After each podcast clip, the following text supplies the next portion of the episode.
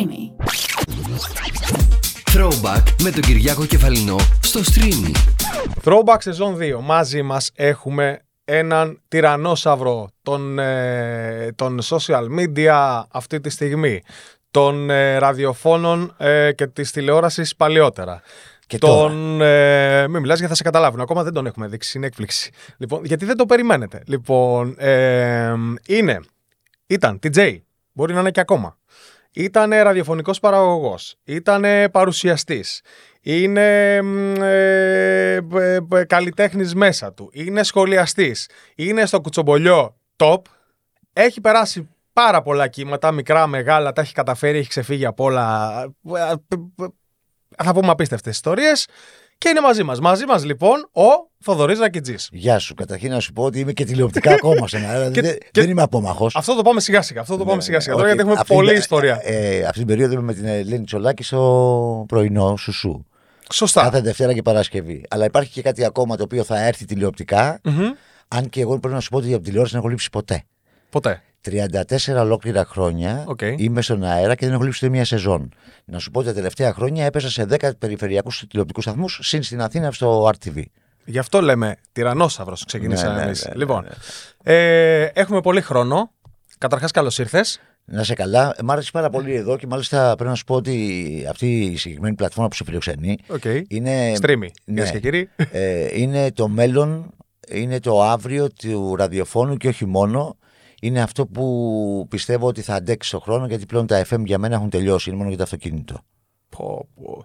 Δυνατά μπαίνεις τώρα γιατί ε, π- εγώ και εγώ είχα μια εκπομπή στο ραδιόφωνο παλαιότερα, στο music, Ε, να σου κάνω μια ερώτηση απλή. και μου κάνει κάτι. Δεν ξέρω. Όχι σου δηλαδή, κάνει κάτι, ε, θα σου πω διαφορετικά. Ναι, Έχεις το κινητό σου τηλέφωνο, έχεις, μπορείς να πάρεις ίντερνετ από το κινητό σου. ναι. Μπαίνεις στο αυτοκίνητο μέσα, έχεις μια ωραία οθόνη. Τι θα Σωστό. βάλεις να ακούσεις, Θα βάλεις τα FM να ακούσεις ότι σου κάτσει ή θα βάλεις μια πλατφόρμα ε, η οποία θα σου δώσει 20-30 ραδιόφωνα και θα επιλέγεις ανά πάση στιγμή; Η αλήθεια είναι θα βάλω streaming και θα διαλέξω μέσα από την Ακριβώς. πλατφόρμα 20-30 ραδιόφωνα Ακριβώς. που θα επιλέξω τη μουσική και δεν θα ακούσω και ό,τι να είναι. Ακριβώς. Και τα FM, όπως καταλαβαίνεις, είναι μόνο αυτή τη στιγμή για τους ανθρώπους οι οποίοι έχουν μείνει πίσω τεχνολογικά και αργά ή γρήγορα θα έρθουν και αυτοί. Λοιπόν, μου αρέσει πάρα πολύ. Χαμογελάω εγώ ήδη γιατί μου αρέσουν αυτές οι συζητήσεις πάρα πολύ, διότι δεν μασάει τα λόγια του, θα το πω ευγενικά. Και είναι ο, Στο- κα, ο καλύτερο. Συγγνώμη, Τα λέω εγώ αυτά Ναι. και να ξέρεις ότι έχω ένα ρεκόρ το οποίο δεν το έχει κανένας άλλος. Ναι, είμαι σίγουρος γι' αυτό. Λοιπόν, το ρεκόρ μου είναι ότι είμαι 33 χρόνια σερή διευθυντής ραδιοφώνου. Οκ. Αυτό δεν το έχει κανένας. Ωραία. Και αυτό δεν το ήξερα. Ναι. Αυτό δεν το ήξερα. Είμαι, είμαι, είμαι ο άνθρωπος ο οποίος ε, ξεκίνησε τον City FM, Ναι. το Ρινό Art FM, OK. Οπότε από το 1990 μέχρι πριν από ένα χρόνο που παρατήθηκα από όλα και έφυγα. Α, μέχρι πριν από ένα χρόνο. Μέχρι πριν από ένα χρόνο. Γι' αυτό είπα 33, δεν είπα 34. Οκ. Τηλεόραση συνεχίζω κανονικά. Σημαδιακό το 33, να ξέρεις. Ε, ναι, Στην, μπράβο. αριθμο- στην αριθμολογία Ναι, είναι σημαδιακό. ναι. Και να σου πω το σημαντικότερο από όλα ότι εγώ ραδιόφωνο κάνω το 87. 87, ε. Ναι, και ξεκίνησα από αθλητικό ραδιόφωνο, το ράδιο σπορ του Ιωνικού Νικαίας. Την περίοδο εκείνη ο άνθρωπος, Γεννηθεί το 83. φαντάσου, είναι 4 ετών. Ναι. Ε, να σου πω ότι το ραδιόφωνο αυτό έχει φτιάξει ο Γιάννη. Όχι, συγγνώμη. Ο Γιάννης πήγα να πω. Ο, ο Μελισανίδης. Ο, ο τωρινός πρόεδρος Ο- ΣΑΕΚ. Ναι, οκ. Ήταν τότε στον Ιωνικό. Εγώ είμαι νοικιώτη με την κοκκινιά εγώ. Ναι, Κοκκινιά βέβαια, η οποία κοκκινιά να ξέρεις. ξέρω. Έχει βγάλει πάρα πολλά ταλέντα. Όχι ταλέντα έχει βγάλει πάρα Ονόματα. πολλά. Τι, όχι ονόματα απλά. Τι; Κάθε μέρα ανακαλύπτω και άλλους. Λοιπόν, εγώ να ξέρεις, έχω, έχω Ναι. μελετήσει. Δύο μέρες τώρα έβαλα το κεφάλι Ναι. κάτω. Είδα όλες τις συνεντεύξεις, είδα ό,τι υπάρχει. Έχω μελετήσει και σήμερα θα πούμε πράγματα που δεν έχεις ξαναπεί. Αυτό, Θα- αυτό. να σου- έχω τη διάθεση να τα βγάλω όλα στον τέλεια, αέρα ούτω ή είναι, άλλω. είναι το καλύτερό μου λοιπόν. Γιατί με όλους κάνω το ίδιο πράγμα και ο σκοπός μου είναι να πούμε πράγματα τα οποία δεν έχουν. Θα πούμε και πράγματα εννοείται. Και θα πούμε και πράγματα όμως που δεν έχεις ξαναπεί. Οπότε προετοιμάσου γι' αυτό. Γιατί θέλω να ακούσω ιστορίες. Εδώ τα λέμε έξω από τα λόγια, έξω από τα δόντια.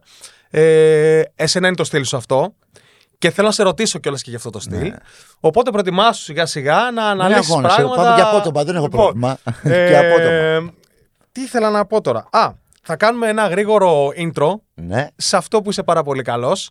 Θα πάμε να σχολιάσεις μονολεκτικά, διαλεκτικά όπως θέλεις τα πρωινάδικα. Μπαμ μπαμ, θα σου λέω ονόματα. Θέλω να ξεκινήσουμε με το σήμερα και όχι με το, με το χθες. Όχι, θα ξεκινήσουμε με το σήμερα. Με το σήμερα. Θα ξεκινήσουμε με το σήμερα και θα φτάσουμε στο throwback. Ναι. Άκουσε. Τώρα θα σου πω το εξής. Ότι τα, η σημερινή τηλεόραση Ναι. ε, είναι προβληματισμένη. Ναι. Ε, είναι χαμένοι στο διάστημα. Lost in space που λέμε. Οκ. παλιά. Και Έτσι, επίσης τσαντίζονται πολύ όταν το λες αυτό. Ε, τσαντίζονται, Τους τσαντίζεις; τσαντίζονται, ναι, αλλά αυτή είναι η αλήθεια. λοιπόν, ε, ήταν ένα ωραίο σίριαλ το Lost in Space. Ε, για, όταν ήμουν πιτσιρίκος εγώ το βλέπα πάρα πολύ με την ε, οικογένεια Ρόμπινσον. Ναι. Λοιπόν, τέλος πάντων, το θέμα είναι λοιπόν ότι είναι χαμένοι στο διάστημα. Γιατί το λέω αυτό, μέχρι πριν από μερικά χρόνια είχαμε εκπομπές που ήταν ψυχαγωγικές, εκπομπές που ήταν ενημερωτικές. Ναι. Εγώ προσωπικά, επειδή υπηρετώ την ψυχαγωγία όλα αυτά τα χρόνια, μου είναι πάρα πολύ δύσκολο, ε, αν και σαν άνθρωπο, σαν πολίτης αυτής της χώρας, σαν άνθρωπος ο οποίος κινείται, ζει σε αυτή τη χώρα, Ναι. εδώ, ξέρει τα προβλήματα, μου είναι πάρα πολύ δύσκολο να κάτσω να μιλήσω για κοινωνικά θέματα κτλ. Ναι.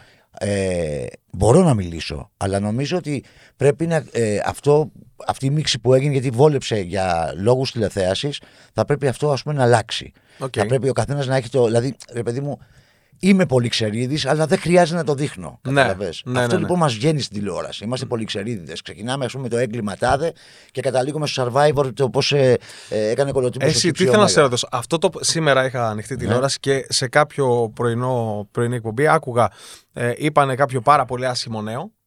Ε, Ναι. Δύσκολο δηλαδή. Και μετά το νέο, στο καπάκι. Ε, Το θέμα είχε γέλιο. Ε, ο- Είχε το διαγωνισμό το οποίο έδινε, ξέρω εγώ, 10.000 αυτοκίνητο. ευρώ και, πο- Και ένα το αυτοκίνητο. κλίμα δεν είναι λίγο. Κοίταξε, είναι δύσκολο, αλλά αυτό όμως είναι θέμα χορηγών και πρέπει να το, πρέπει να το βάλεις οπωσδήποτε μέσα. Πρέπει να το βάλεις οπωσδήποτε. Ε, εκεί δεν είναι τα δύσκολα. Κάπως μου σκάει όμως. Όχι, τα δύσκολα ξέρεις ποιο είναι. Ποιο να, είσαι- είναι; να, να μιλάς για ένα έγκλημα χ. Ναι.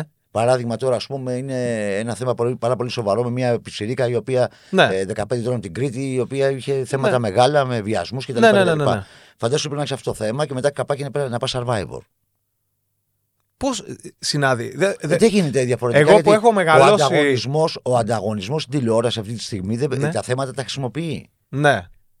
Τα θέματα τα χρησιμοποιεί. Ναι. Ξέρει, κάποτε μου είχε πει ένας παλιός Ναι. ε, δημοσιογράφος μου λέει: Κοίταξε, για να καταλάβεις. Throwback, ε. ναι, για να καταλάβεις, μου λέει τι σημαίνει δημοσιογραφία και τι σημαίνει τηλεθέαση, θα σου πω το εξής. Ναι. Βγάζουμε έναν τύπο στον αέρα, ο οποίος λέει: Παιδιά, εγώ έχω πρόβλημα υγείας, χρειάζομαι 100.000 ευρώ. Ναι. Ε, και σε βγάζω στον αέρα και σου λέω: Κυρίες και κύριοι, 100.000 ευρώ για να ζήσει αυτός ο άνθρωπος. Και αρχίζει ο κόσμος και δίνει λεφτά. δίνει, δίνει, δίνει, δίνει. δίνει. Ε, τελειώνει η εκπομπή. Ε, κλείνουμε και μένουν 20.000 υπόλοιπο. Δηλαδή, αν κάνουμε άλλη μια εκπομπή στην επόμενη εκπομπή, δεν υπάρχει πρόβλημα. Τα έχεις πάρει τα 20.000, έχεις πάρει τα 100.000 και έχεις τελειώσει. Την επόμενη μέρα το πρωί βλέπουμε ότι η τηλεθέαση είναι 2%. Ναι. Το ξαναβγάζεις το θέμα; Δεν το ξαναβγάζεις. Ε. Όχι. Δεν το Ο ξαναβγάζει. άλλο για 20.000 όμως κάνει τη ζωή του. Εδώ λοιπόν. Υπάρχει ε, μια αυτό- τραγικότητα. όχι, αυτό, αυτό λοιπόν το τραγικό που σου είπα, το οποίο δεν, πιστεύω να μην έχει συμβεί σε κανέναν, είναι ένα παράδειγμα για να καταλάβεις Ναι. το τι συμβαίνει στη τηλεόραση. Η τηλεόραση είναι ένας άνθρωπος πίσω στο κοντρόλ, ο οποίος βλέπει τα υπόλοιπα κανάλια τι παίζουν και άπαξ και δει κάτι πολύ δυνατό ότι μπορεί να του πάρει νούμερα, πρέπει να το χτυπήσει. Για να Οκ. είσαι καλός αρχισυντάκτης, για να είσαι καλός project manager. OK. Η τηλεόραση δεν είναι αστείο. Και αν κάποιοι βγαίνουν και μας κουνάνε το δάχτυλο και λένε, κοιτάξτε τι κάνουν αυτοί, όπως ο Νταλάρας παράδειγμα που βγήκε και έλεγε τα δικά του κτλ. Να σου πω, αγαπητέ μου Νταλάρα, έχεις απόλυτο δίκιο. Ναι. Αλλά όμως δεν είναι έτσι τα πράγματα. Και θα αναγκαστούμε κιόλας να χτυπήσουμε τον Νταλάρα, όχι γιατί απλά έθιξε τα παιδιά που είναι εκεί, απλά γιατί και αυτός έχει πάρα πολλά κενά. Μμμ. Και όλοι έχουμε κενά. Και εκεί βέβαια, ανάλογα με την επίθεση που κάνεις, αναδεικνύονται και βγαίνουν και μας συμφέρει κιόλας. Γιατί άλλο να μιλάς για Νταλάρα και άλλο να μιλάς για τον ε, Τραμπάκουλα που είναι στο survivor. ναι. Οκ. Ωραία, πάμε σε ονόματα. Να λέω εγώ τώρα. Ναι. Θα... Έχω ξεκινήσει πρώτο. Πρώτο Τσολάκη. Ελένη Τσολάκι. Μπαμ, μπαμ. Η Ελένη Τσολάκη είναι η αγαπημένη μου παρουσιάστρια. Δεν είναι τυχαίο ότι βρέθηκα εγώ εκεί. Ήταν κάτι το οποίο το ζήτησα εγώ ίδιος από τον Νίκο Κοκλώνη να βρεθώ σε αυτήν την εκπομπή. Ε, είμαι φιλοξενούμενός της ε, δύο φορές την εβδομάδα και χαίρομαι πάρα πολύ γιατί είναι ένα κορίτσι το οποίο δουλεύει από το πρωί μέχρι το βράδυ, Μμμ. όπως και όλη της η ομάδα. Ε, έχει δυσκολίες στον, στον αρχικό βηματισμό. Έχουμε και τον Δημήτρη εδώ πιο πάνω, να ξέρεις. Ε. Στο Μικλέογλου. Βέβαια. Βέβαια, είναι εδώ. Ε, ναι, δύο ναι, ρόφους ξέρω, πάνω. ξέρω. Ναι, ναι, ναι, ο Δημήτρης είναι εδώ στο ελληνικός. Δεν Ναι, είναι. ναι, ναι, ναι, ναι. Ναι, ναι, ξέρω, τα λέμε, τα λέμε τακτικά. Ε, τα λέμε τακτικά. Είμαστε Ναι, ναι. φιλαράκια τους Ναι, ναι, ναι. μαζί. Να πω λοιπόν ότι η ομάδα έχει ε, ένα δύσκολο βηματισμό. Η Ελένη Τσολάκη για πρώτη φορά μπαίνει στο καθημερινό με ένα τέτοιο πρόγραμμα. Ε, είναι δύσκολα τα πράγματα. Πιστεύω ότι αξίζει. Βλέπουμε στα νούμερα ότι μπορεί να είναι πάνω κάτω, αλλά βλέπουμε ότι η κοπέλα έχει κάνει κάτι peak πάρα πολύ δυνατά. Οκ. Ε, νομίζω ότι εάν ε, αφήσουμε τον χρόνο να δουλέψει, ότι μέχρι το τέλος της σεζόν θα έχει αποδείξει ότι ξέρεις κάτι, αυτή η ομάδα αξίζει να πάρει το OK. OK για την επόμενη σεζόν. Ναι, ναι, να Εγώ είναι την εδώ. πιστεύω πάρα πολύ την ομάδα αυτή. Very good. Λιάγκας. Ο Γιώργος Λιάγκας, ο οποίον, ε, με τον οποίο γνωριζόμαστε από το 1990, να σου πω ότι ο Γιώργος Λιάγκας ήταν βοηθός. Καταρχήν, εγώ ήμουν διευθυντής. Ε, Καλά, είδα βιντεάκι που έχεις ανεβάσει. και σου έχει φύγει η ψυχή. Ναι, και τον είδα παιδί που κάνει συνεντεύξεις στο Ναι, Λικουρέζο, αλλά- νομίζω. ναι, στο... ναι, για ποια εκπομπή όμως; Ω, δεν ξέρω. Θα σου πω εγώ τώρα, βάθη πλάκα. Ήταν βοηθός του αείμνηστου του Κώστα Καραγιάννη του σκηνοθέτη. Ω, Κάθε Παρασκευή βράδυ στις 12 Ναι. έβγαινε ο Καραγιάννης με μια εκπομπή live. Και Οκ. του έφερε τις συνεντεύξεις των πολιτικών, τις έκανε ο Γιώργος Λιάγκας. Εγώ ήμουνα τότε διευθυντής ε, παραγωγής της εκπομπής. Τότε. Ε, ήμασταν μαζί δηλαδή. Πέρα από τα δικά μου που έκανα, γιατί ήμουν και στα διοικητικά. Έχω μια μεγάλη ιστορία στα Ναι. διοικητικά, τα οποία δεν την έχω πει ποτέ. Θα την δεν πούμε. Τα, ναι, δεν τα συζητάω πολύ αυτά. Λοιπόν, και μ, σε αυτή την εκπομπή πρέπει να σου πω ότι εμφανιζόντουσαν τα μεγαλύτερα ονόματα μύθη του παλιού καλού ελληνικού κινηματογράφου. Φαντάσου δηλαδή 1990-1991. Ναι. Εν ζωή, ποιοι άνθρωποι ήταν. Για δηλαδή, πες εγώ- μερικά εγώ ονόματα. προσωπικά Γνώρισα εγώ Ζαμπέτα, γνώρισα τον Σακελάριο. Δηλαδή, ε, εκεί γνώρισα και την πρώτη Όλους τους- φορά. όλους τους Όλοι- μύθους, ό- δηλαδή. ό- Ναι, όλοι οι μύθοι περάσαν από αυτήν την εκπομπή και ήταν ανατριχιαστικό να κάθεσαι να μιλάς μαζί τους. οκ. Και δεν θα ξεχάσω ποτέ το Σακελάριο πόσο ατακαδόρος και πόσο δυνατός ήταν, αν και ήταν και μεγάλος σε ηλικία. Πρέπει να σου πω ότι, κοίταξε, η δικιά μου γενιά έχει ένα μεγάλο ατού. Ναι. Ότι εμάς έτρεμε ο πισινός μας συναντώντας τους αληθινού στάρ. Κάτι που οι σημερινοί δεν το έχουν. Θα φτάσουμε και Το εκεί. πιθανότερο είναι να τρέμει ο πισινός των ανθρώπων που αισθάνονται στάρ. ναι, όταν συναντούν δημοσιογράφο. Τότε ήταν το ανάποδο, ας πούμε. ναι. Λοιπόν, εκεί ο Γιώργος Λιάγκας λοιπόν ξεκίνησε και μάλιστα σε μια ηλικία πολύ μικρή, 18-19 χρονών, να παίρνει συνέντευξη από ανθρώπους φτασμένους τη πολιτική και όχι μόνο. Φαντάζεσαι λοιπόν ότι με τον Γιώργο. Α, καταρχήν και ο Γιώργος ήταν η αιτία που εγώ πήγα στο Σταρ. Οκ. Ε, τα 10 χρόνια δηλαδή που πέρασα στο Σταρ, γιατί ήταν ο Γιώργος Λιάγκας. Και μάλιστα δυστυχώς για εμένα ε, και για τον Γιώργο Λιάγκα, το, η, η μαύρη σελίδα μας, ας πούμε, ήταν η Τζέννη Χιλουδάκη.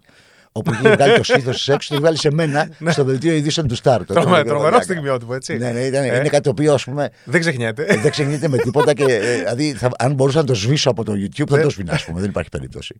Ήταν κάτι το οποίο ήταν ντροπιαστικό. Αλλά ήταν πολύ δύσκολη η εποχή εκείνη. ναι. Με τον Γιώργο Λιάγκα λοιπόν έχω μια τέτοια σύνδεση, οπότε λοιπόν η κριτική μου θα είναι λανθασμένη.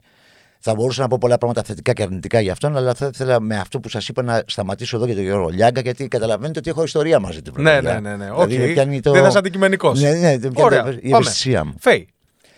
Φαίη Σκορδά. Η Φαίη ήταν μια κοπέλα η οποία ε, ξεκίνησε την καριέρα της από, το, από τη Θεσσαλονίκη επάνω. Ε, ήρθε στο Άλτερ, έκανε μια εκπομπή απέναντι από εμάς. Θυμάμαι με τη Χριστίνα Λαμπύρη που ήμασταν τότε. Δύσκολη αντίπαλος. Ε, ένα κορίτσι το οποίο ήταν ανέμελο, ένα κορίτσι το οποίο ήταν διαφορετικό. Εμείς τότε το Σταρ και το Άλτερ είχαμε πάρει τη σφραγίδα του κίτρινου. Ήμασταν Ναι, ναι, ναι. ΑΕΚ, αν και εγώ είμαι Ολυμπιακός. ΑΕΚ full. Ε, και πρέπει να σου πω ότι δυσκολεύτηκε πάρα πολύ για να μεταπηδήσει να πάει να αλλάξει επίπεδο και Κατηγορία. να πάει στην Α1 κατηγορία. Ε, και μ, ε, η αιτία που άλλαξε την κατηγορία ήταν ο Γιώργος Λιάγκας, βέβαια. Οκ. Τη Φαίη Σκορδά εγώ τη συμπαθώ πάρα πολύ. Μπορεί να κάνει πολλά πράγματα εάν δεν τεμπελιάζει. Ωραία. Τεμπελιάζει τακτικά. Τεμπελιάζει. ε. Ναι, τώρα βέβαια να πούμε ότι η κοπέλα έχει περάσει πολύ δύσκολα. Εντάξει. Ε, Όχι, πάντα τα λέμε με χιούμορ. ναι. Εντάξει, καλό Ναι, ναι, προϊόντα. έχει- όχι, λέω ότι έχει περάσει πάρα πολύ δύσκολα γιατί είχε περιπέτεια. Ναι, έχασε ναι, τον ναι, πατέρα ναι, ναι. της. Ε, να είναι καλά η κοπέλα να το θυμάται. Και είμαι σίγουρος ότι τώρα πλέον ε, για να ξεφύγει από, το, από τις σκέψεις αυτές, τις βαριές, θα δουλέψει περισσότερο. Οκ. Ελένη. Ελένη Μενεγάκη εννοείς; Η Ελένη Μενεγάκη είναι μια κυρία η οποία κάνει βόλτα και είναι αρκετό. ε, φέρνει λεφτά, τηλεθέαση δεν φέρνει πια, αλλά φέρνει λεφτά. Οκ. Η Ελένη Μενεγάκη είναι η βασίλισσα της ελληνικής τηλεόρασης. Μας αρέσει ή δεν μας αρέσει. Εμένα προσωπικά δεν μου αρέσει. Οκ. Πόσο hot μπορεί να είναι. Ναι. Λοιπόν, Αταίριαστοι. Οι Αταίριαστοι, κοίταξε, είναι δύο παιδιά τα οποία ξεκίνησαν ραδιοφωνικά, αν δεν κάνω λάθος. Ναι. Έτσι. Ε, ήταν ένα πείραμα το οποίο έκατσε γιατί είναι ενημέρωση με λίγο πλακίτσα, με λίγο. Δηλαδή έχουν ένα δικό τους προσωπικό στυλ. Οι Αταίριαστοι. Και είναι στην ώρα του πρωινάδικου δηλαδή Ναι, κιόλας. ε, Κοίταξε, ούτως ή άλλως ο ΣΚΑΪ την ερχόμενη τηλεοπτική σεζόν θα είναι πιο πολύ ενημερωτικός, λιγότερο ψυχαγωγικός, να ξέρεις. Οκ. Εξάλλου δεν αντέχει την ψυχαγωγία ο ΣΚΑΪ. Εκ των πραγμάτων τέτοιους πειραματισμούς θα κάνει. Από CNN της Ελλάδος ξεκίνησε και κατάντησε το μεγαλύτερο ε, κανάλι reality. ναι. Οκ. Λοιπόν. Ε, Κατερίνα. Η Κατερίνα Καινούργιου την ξέρω από μικρούλα. Ναι. Ε, είμαι από τους ανθρώπους που δούλεψαν μαζί της στα πρώτα της βήματα. Ναι. Ε, είχε έρθει σαν βοηθός Μαρίας Μπεκατόρου. Ε, με τον παπά της ήμασταν πάρα πολύ φίλοι. Πρέπει να σου πω ότι είναι μια ιδιαίτερη περίπτωση παρουσιάστριας. Ναι. Έχει βγάλει ένα δικό της προσωπικό στυλ. Ναι. Ε, το οποίο Ισχύει. ε, ή αρέσει ή δεν αρέσει. Αυτό που είναι σίγουρο είναι ότι είναι η πιο μισητή γυναίκα στα social media. δηλαδή δεν υπάρχει άνθρωπος να μην βρίζει την Κατερίνα καινούριο. αυτό το κατάφερε. Αλλά αυτό όμως Ναι. θα υπενθυμίσω ότι οι Αμερικάνοι λένε Βρει όσο θέλεις το όνομά μου να πεις καλά. Ναι, ναι, ναι. Αυτό λοιπόν το Διαφήμιση. αξιοποίησε η Κατερίνα καινούριο και αυτή τη στιγμή είναι η ναυαρχίδα του Α. Οκ, έχω βάλει και σε παρένθεση. Θάνος, Μικ... ε, Θάνος Μικρούτσικος. Ανδρέας Κάτι Μικρούτσικος. θα λέει ο άνθρωπος. Ανδρέας Μικρούτσικος. Ναι. Ο Αντρέα ε, είναι από τους ανθρώπους που μου έδειξαν τι σημαίνει τηλεόραση. Εμένα προσωπικά. Νομίζω ότι είναι, για το- μένα, εντάξει, είναι καλά, το καταλαβαίνεις βέβαια και από την ώρα που μιλάει, από το λόγο που εκφέρει. Ε, είναι από τους ανθρώπους που εγώ θα ήθελα να βλέπω πάρα πολύ. Άκουσε. Εγώ σέβομαι πάρα πολύ. Και όταν λέω με έμαθε τηλεόραση, δεν είναι ότι τον έβλεπα και έμαθα τηλεόραση. Ναι, ναι. Είναι ο άνθρωπος που τον είχα φέρει καλεσμένος στις πρώτες εκπομπές μου, τις μουσικές εκπομπές που έκανα Ναι, ναι. το 1990. Ε, ήρθε και άρχισε να μου δείχνει κάποια πράγματα στη τηλεόραση και τα λοιπά και να με βοηθήσει. Στην πορεία χαθήκαμε και ξαναβρεθήκαμε πάρα πολλές φορές με, απο, με αποκορύφωμα το Star, όπου ήμασταν μαζί για δύο χρόνια περίπου, όπου εκεί κάναμε κολλητά παρέα πάρα πολύ, όπως και στο παρελθόν κάναμε καλή παρέα και περάσαμε καταπληκτικά. Ο Αντρέα Μικρούτσικος είναι ένας άνθρωπος ο οποίος έχει κάνει πράγματα τα οποία ε, από τους άντρες είναι ο νούμερο ένα. Από τους άντρες. Έτσι νομίζω και εγώ, δεν- Όμως, Ναι. ε, δυστυχώς, ενώ ξέρει τόσο πολύ καλά τηλεόραση, ε, κάνει μια επανάσταση χωρίς λόγο και αιτία. ναι. Είναι αυτό που λέμε επαναστάτης χωρίς αιτία, Ναι. είναι ο Ανδρέας Μικρούτσικος. Ναι. δηλαδή, ας πούμε, αυτή τη στιγμή, όταν πας και υπηρετεί μια πρωινή εκπομπή, Ναι. θα πρέπει να συντονιστείς με, με, τη- με την ιεραρχία της και με τα λεγόμενά της. Δεν Ναι. πας να μου κάνεις επανάσταση εκεί για να μου το παίξεις ότι εγώ είμαι ποιότητα. Και αν πάμε για ποιότητα, η Κατερίνα Καινούργιου του έδωσε μια απάντηση πάρα πολύ καλή κάποια στιγμή. Ναι. 30 χρόνια κάνεις τηλεόραση, δεν την έφτιαξες. Ε, τι ακούς σήμερα. Όχι τι άκουσα σήμερα, είναι αλήθεια αυτή. Ναι, ναι, ναι, δεν, ναι, γίνεται- ναι. δεν είναι δυνατόν να είσαι παρουσιαστής, Ναι. να έρθω εγώ που έχω μια σίγουρα πολύ περισσότερη εμπειρία από σένα, Ναι. λόγω του ότι εγώ Ε, ξεκίνησα βέβαια. το 87 και είμαι και μεγαλύτερος σε ηλικία. Λοιπόν, να κάτσω απέναντί σου εγώ και ξαφνικά επειδή εγώ είμαι αυτός που είμαι, ας πούμε, κοίταξε, θα πάρεις το δικό μου ρυθμό. Όχι, ο παρουσιαστής δίνει το ρυθμό. Να σε πηγαίνω τρένο, ας πούμε. Ναι, ο παρουσιαστής πρέπει να καταλάβουμε, δηλαδή δεν μπορεί να βάλεις ένα θέμα και να λέω γιατί το έκανε αυτό το πράγμα. Ναι. Κάποιος δούλεψε, κάποιος Έχει, μοντάζ, ε, κάποιος- άκουσα μια ωραία ατάκα που έχεις πει, Ναι, υπέροχη, που λες ότι όταν ο παρουσιαστής είναι πιο στάρ από τον καλεσμένο του, παύει να είναι. Δεν είναι αυτό απλό. Ξέρεις τι έπαθα εγώ; Εκεί κατάλαβα ότι η τηλεόραση τελείωσε. Α, για πες. 2009. Οκ. Κυνηγάω έναν τύπο, δεν θα πω το όνομα, Ναι, ναι. ένα μήνα. Με παίρνουν τηλέφωνο και μου λένε είναι στο, θα πω το μαγάζι γιατί πλέον είναι κλειστό. Οκ. Το καραμέλα. Οκ. Είναι στο καραμέλα, πρώτο τραπέζι πίστα. Πω, πω, λέω εδώ είμαστε τώρα. Παίρνω τηλέφωνο, συ- γρήγορα στην αρχείο να πούμε τον πέτυχα. ναι. Παίρνω λοιπόν τη, την κάμερα, τσακώνω το μικρόφωνο και αρχίζω να τρέχω μέσα στο μαγαζί. Με το που τον βλέπω εδώ δεν μου φεύγει με τίποτα. το μικρόφωνο στη μούρη μπροστά και πάμε λοιπόν, ξεκινάω. Και την ώρα που μιλάμε, ναι. ακούω πίσω μία κοπέλα και λέει Αυτός με το ραγκιτζί ποιος είναι; Εγώ τον κυνηγούσα ένα μήνα για να κάνω νούμερα ναι. και αυτή δεν ήξερε ποιος ήταν αυτός που μιλάγα. Σοβαρά. Και γυρνάω πίσω. Τρελό. Ναι, και γυρνάω πίσω στο meeting που κάναμε και λέω: Παιδιά, τελειώσαμε. Λέει τι; Λέω: Ένα μήνα κυνηγάω αυτόν τον τύπο. Που είναι, λέω, ένα όνομα. Ναι. Και λέγανε ποιος είναι αυτό είναι το ρακιτζί. Εάν λοιπόν εμείς, λέω, έχουμε μεγαλύτερη αξία από το εμπόρευμα το οποίο μεταφέρουμε από τους λαμπερούς αυτούς του ανθρώπους που, που περιμένουμε να πάρουμε νούμερα και ξαφνικά εμείς είμαστε τα νούμερα, γίναμε νούμερα. Τελειώσαμε. Και ξέρεις κάτι. όλο Να σου πω, αυτό- αυτή την αυτογνωσία πόσοι έχουν στην τηλεόραση τη, την, ε, τη, την, Κανένας. την αυτοπεποίθηση κανένας, να την κάνει; κανένας. Όλοι ψωνάρες. Κανένας. Όλοι ψωνάρες είναι. Πάρε από τον Αντρέα Μικρούτσικο μέχρι πιο. ε, Το ψωνάρε εισαγωγικά βάλει. Ναι, ναι, ναι. Πάρε από τον Ανδρέα Μικρούτσικο μέχρι οποιονδήποτε. Ο καθένας κοιτάται την πάρτη του, τον πισινό του. Οι γυναίκες πώς θα ντυθούν καλύτερα, πώς θα βαφτούν καλύτερα, κάθονται 500 ώρες στο μακιγιάζ. ναι. Εμένα δεν με απασχολεί αν τα μάτια Αυτό μου είναι που λένε μαύρα. όμως. Τι; Αυτό που λένε δεν έχει τόση. Μα αυτό που λένε δεν, δεν δίνουν Ε, σημασία. δεν δίνουν Κοίταξε, να σου πω κάτι πολύ απλό. Ναι. Το λέω αυτό γιατί υπήρξα και καθηγητής σε, σε σχολή δημοσιογραφίας. Ναι. Και τους έλεγα, φέρτε μου την πιο ωραία γυναίκα του κόσμου. Ναι. Δέκα μέρες θα την αντέξω. Την εντέκατη, αν δεν έχει κάτι να μου πει, τι να την κάνω, ρε παιδιά; ναι. Τι να την κάνω, ρε παιδιά; Όταν λοιπόν κάθονται και βλέπουν και αφιερώνουν δύο ώρες για την εξωτερική του εμφάνιση, οι Ναι. περισσότερες παρουσιάστριες και πολλοί άντρες ακόμα και τώρα, και παρουσιάζουν ε, την εξωτερική τους εμφάνιση όσο γίνεται καλύτερα και δεν βλέπουν το τι θα μπει το στόμα τους, τελείωσε όλη η ιστορία. Τελείωσε. Σήμερα βλέπεις ότι στα πάνελ όλα ή αγιογραφίες κάνουν ή γλύφουν. Δεν κάνουν κάτι άλλο. Ναι. Δηλαδή δεν βλέπουν ότι ξέρεις ένας κάτι. τον άλλον. Ναι. Εκεί δεν είμαστε για να κάτσουμε να πω τι καλός που είσαι. Ναι. Εκεί δεν είναι η δουλειά μου να σου πω τι καλός που είσαι. Αυτός το πει η μαμά σου, ο μπαμπάς σου, η θιά σου. Ναι. Εγώ είμαι εκεί για να βρω την τρύπα να σε αναγκάσω να μιλήσεις για αυτά τα λάθη που έχεις κάνει. Δηλαδή, βγαίνω και λέω εγώ: Ο Ολυμπιακός είναι ομαδάρα. Ναι. Ρακιτζή απέναντι. Τι λες, ανθρωπέ μου. Δεν χάσατε 2-0 τον Παναθηναϊκό. Δεν ήταν έξι παίκτες μπροστά και άλλος πέταξε Ω, έτσι μας ακούσε τους καλάς. Ναι, και, και, και εγώ Ολυμπιακός είμαι. Ναι. Λοιπόν, ε, και, είχα- και ένα κεφάλι πετάχτηκε και έβαλε γκολ ανάμεσα από έξι παίκτες. Λοιπόν, ποια, ποια ομάδα μου μιλάς. Δηλαδή, αυτό είναι. Εγώ πρέπει δηλαδή να βρω, ε, καθορισμένο σε ένα πάνελ, μία τρύπα έτσι ώστε να τον αναγκάσω τον άλλον να, να μου πει περισσότερα πράγματα την αλήθεια του. Οκ. Γιατί όλοι βγαίνουν για να πρεσάρουν ε, ένα προφίλ όπως το γουστάρουν και το ονειρεύονται οι ίδιοι. Ναι. Οκ. Ε, μ, που ήμασταν, είπαμε την Κατέρινα Ελένη Χατζίδου. Η Ελένη και ο Ετεοκλής είναι δύο παιδιά τα οποία την πρώτη χρονιά φάγανε πολλά μπινελίκια από μένα. Ναι. Στην κριτική μου που τους έκανα κτλ. Όμως, όχι χτυπήματα κάτω από τη μέση για τη δουλειά που έκαναν. Ναι. Τα παιδιά αυτά έκαναν μια πολύ μεγάλη κίνηση με την πολύτιμη βοήθεια του αρχισυντάκτη που είναι ο Κρι Αϊβαλιώτη. Κρι, ο λέω εγώ, Χρήστος είναι. Κρι Αϊβαλιώτη, ένας καταπληκτικός ε, αρχισυντάκτης, είναι ανερχόμενος. Λοιπόν, με την πολύτιμη βοήθεια στους δύο τελευταίους μήνες της προηγούμενης σεζόν έκαναν κάποιες αλλαγές. Το καλοκαίρι έκατσαν, ψάχτηκαν, διάβασαν, είδαν, άκουσαν. Τον συνάντησα ε, όταν ξεκίνησε η σεζόν και γύρισε και μου είπε ε, με έχεις βρει πιο πολύ από οποιοδήποτε άλλον. Αλλά χάρη σε σένα, εγώ αλλάζω. Και άλλαξα πολλά. Σημαντικό. Τον σεβάστηκα πάρα πολύ και γι' αυτό και όλο πήγα στην εκπομπή του καλεσμένος. Ναι, ναι, ναι. Γιατί πήγα στην εκπομπή του Σημαντικό. καλεσμένος. Λοιπόν, και όχι άλλαξε, αλλά αυτή τη στιγμή που μιλάμε κάνει 18, 16% και 14%. Γιατί είδαν αυτό που έπρεπε να δουν. Ότι παιδιά είστε ένα ωραίο ζευγάρι, μην το πουλάτε πια αυτό. Όταν ανοίγει το σώμα, να έχετε να πείτε. Και διαβάζουν, ψάχνονται. Ξέρεις πόσος κοιμάται την ημέρα ο Τεοκλής. Να σου πω εγώ. Δύο ώρες το 24ωρο. Ναι. Ο Κρίσια Εβαλιό, ξέρεις τι ώρα πάει στη δουλειά; Τέσσερις ώρα τα ξημερώματα. Για να είναι ενημέρη για όλα. Ναι. Άρα Παρέ- λοιπόν αυτό που παρέ- βλέπει και ο κόσμο. Παρένθεση, Ναι. η Ελένη Τσολάκη, ξέρεις τι ώρα πάει στη δουλειά; Στις 5. Στις 5. Ναι. Ξέρεις τι ώρα φεύγει; Το βράδυ. Και αν πρέπει να πάει και καλεσμένη κάπου, Καλή νύχτα.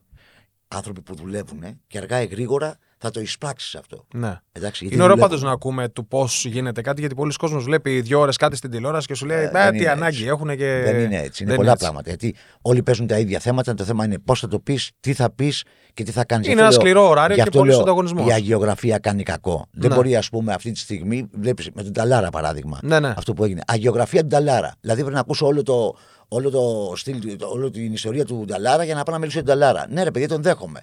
Αλλά άλλο η ιστορία του, του Νταλάρα και άλλο αυτά που είπε. Δεν μίλησε εκεί το κάπου νυχτώνει, το Ναι, κάπου ναι, νυχτώνει ναι, ή ναι. το να ήταν το 21. Ναι. Εκεί μίλησε ο άνθρωπος Νταλάρας και έκανε τρομερό λάθος. Ναι. Απλά πράγματα. Γιατί λοιπόν να βάλω την ιστορία του και να μην βάλω την στιγμή τη συγκεκριμένη. Για τη στιγμή μιλήσαμε και όχι την ιστορία του και το βιογραφικό του. Οκ. Δανάη. Δανάη, τώρα, κοίταξε, η Δανάη Μπάρκα είναι ένα κορίτσι το οποίο ε, πρεσάρει κάτι το οποίο το πρεσάρει λάθος. Οκ. Εντάξει. Εμένα δεν μου αρέσει κάποιες φωτογραφίες που έχει κάνει. Δεν μου, δεν μου αρέσει ο τρόπος που έχει συμπεριφερθεί στην ομάδα της στο παρελθόν. Ε, νομίζω ότι είναι μια κοπέλα η οποία έχει έπαρση. Οκ. Θα ήθελα πάρα πολύ να με διαψεύσει και να είναι ψέματα όλα αυτά που λέω. Μμμ. Αλλά οι πληροφορίες που έχω εγώ έχουν πολλές, ε, πολύ δάκρυ μέσα. Όχι, αίμα δεν έχει, δεν είναι Σάκη Ρουβά. Οκ. Έχει δάκρυ μέσα. Οκ. Ε, και τελειώνω με Ράδιο Αρβύλα. Η Ράδιο Αρβύλα είναι η μεγαλύτερη Δεν τεμπέληδε. είναι πρωινό, αλλά είναι. οι μεγαλύτεροι τεμπέληδες στην ελληνική τηλεόραση. οι οποίοι κατάφεραν να ξεκινάνε τελευταίοι, να τελειώνουν πρώτοι, Ναι. Ε, να κάνουν την πλάκα τους Ναι. και να κάνουν ένα κανάλι. Ε, μπιπ. Ναι. Μπιπ. Ναι. Σε αντίθεση με τον Γρηγόρη Αρναότογλου, ο οποίος δουλεύει πιστά, δουλεύει πάρα πολύ, ε, αποδίδει σε νούμερα σχεδόν ίδια με τα δικά τους, Ναι. ο, Ναι, εκατομμυριούχος, ναι, ναι. αλλά όμως δεν έχει την ίδια συμπεριφορά όπως η Ράδιο Αρβίλα. ναι. Το λες από άποψη θεμάτων και. Δεν το λέω απόψε, μα το λέω από άποψη εργασίας. Α, από άποψη Όταν, εργασίας. όταν μου ξεκινά το Νοέμβριο και μου τελειώνει το Μάιο, Σεζόν, ας πούμε. μια σεζόν, ε, και συν ε, Χριστούγεννα θα κάτσω για 15 μέρες γιατί έτσι γουστάρω, ε, δεν σέβεσαι τον τηλεθεατή σου. Ναι. Είναι μια πολύ καλή ομάδα η οποία έχει, έχει ένα, ε, μια πολύ ωραία συνταγή ε, που με κάποια πράγματα διαφώνω, με κάποια συμφώνω, δεν παίζει ρόλο όμως αυτό. Η ψυχαγωγία μας είναι αυτή, αλλά είναι τεμπέληδες, τεμπελαράδες μεγάλοι. Ναι. Δηλαδή, Δεν εργάζονται. Ναι, ε, όχι, ρε, θεωρείς. κάνουν την πλάκα τους. Ναι. Και να σου πω κάτι, γουστάρω κι εγώ να κάνω την πλάκα μου. Ναι. Δηλαδή, μακάρι να ήμουν και εγώ στις θέσεις τους. Αλλά εάν ήμουν στις θέσεις τους, θα σεβόμουν τον τηλεθεατή. Θα ξεκίναγα Σεπτέμβριο, θα τελείωνα Ιούλιο. Το πιάσα. Καταλαβες. Ναι, ναι, ναι. Αυτή η Είναι διαφορά. θέμα επαγγελματισμού. Ναι, ναι, δεν, δεν Καθαρά ναι, εκεί. είναι, σας τα παίρνω. Ε, είμαστε οι νταβατζίδες του Βορρά. Οκ. Αυτό μου βγάζει. ναι. Ωραίος τίτλος. Ε, και Γρηγόρης τελευταίος, μιας και είναι και αυτός λίγο πιο πάνω εδώ. Ναι. Ο Γρηγόρης, κοίταξε, είναι αγαπημένος μου πάρα πολύ. Ε, είναι ένας άνθρωπος ο οποίος, το παιδί μου, έχει δουλέψει, έχει κάνει πράγματα, είναι πιστός σε αυτό που κάνει. Ε, ο κόσμος τον αγαπάει πάρα πολύ. Είναι το καλό παιδί της ελληνικής τηλεόρασης. Οκ. Και δεν το λέω αυτό γιατί είναι λίγο πιο πάνω. Ναι, ναι, ναι, όχι. Έτσι, Το καμία οποίο- το- σχέση. το πιστεύω Ναι, ναι, απόλυτα. καμία σχέση. Άμα είχε κάποιο ερώτημα, θα στα έλεγα επί τόπου. Το μόνο που θα ήθελε θα ήταν να χάσει μερικά κιλάκια. Ναι. Το Αυτό μόνο που θα νομίζω ήθελα. όλοι Ναι, το. ναι, να χάσει μερικά Λοιπόν. κιλάκια. Ε, μ, τώρα θέλω να σε φορτώσω λίγο ή να σε ξεφορτώσω λίγο.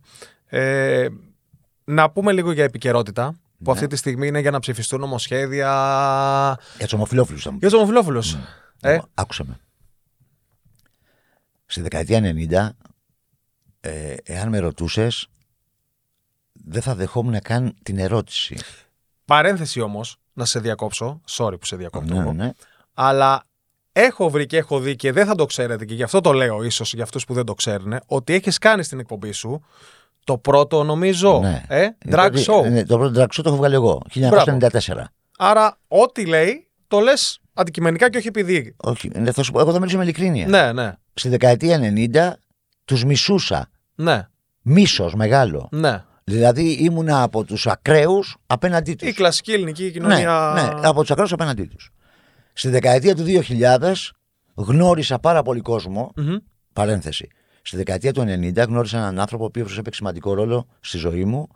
Έναν μεγάλο επιστήμονα και πολιτικός, δεν θα Οκ. πω το όνομα, ο οποίος ήταν γκέι και είναι ο άνθρωπος ο οποίος μου έσωσε τη ζωή. Όταν έπαθε το Όχι, όχι, επεισόδιο; όχι, όχι, Α, όχι, αυτό είναι άλλη α, ιστορία. καμία σχέση. Ναι.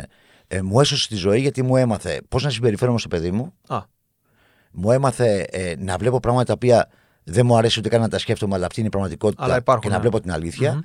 Όταν μου είπε το 1995, Θοδωράκι μου, θα χωρίσεις, χώρισε γρήγορα, αγόρι μου, γιατί θα χάσεις τσάμπα χρόνια. Και του λέω: Δεν χωρίζω με τίποτα. Εγώ του λέω: Τη γυναίκα μου την αγαπάω πολύ. Και το 2005, ε, ο πρώτος που συνάντησα ήταν αυτός. Η γυναίκα μου λέει: Τι έγινε, Θοδωράκι, χάσαμε 10 χρόνια, ε. Απίστευτο. Ο πρώτο που συνάντησα. Και γυρνάω και του λέω ότι ναι, τότε το έβλεπα επειδή ήταν το παιδί στη μέση και τα λοιπά. Έλειπα τα πράγματα διαφορετικά. Ναι, μου λέει, αλλά ξέρεις κάτι, δεν γυρνάνε πίσω τα χρόνια. Δεν γυρνάνε. Οπότε μου λέει, έκανες εγκληματικό λάθος εκεί. Για τον εαυτός σου. Και για σένα και για τους υπολείπους.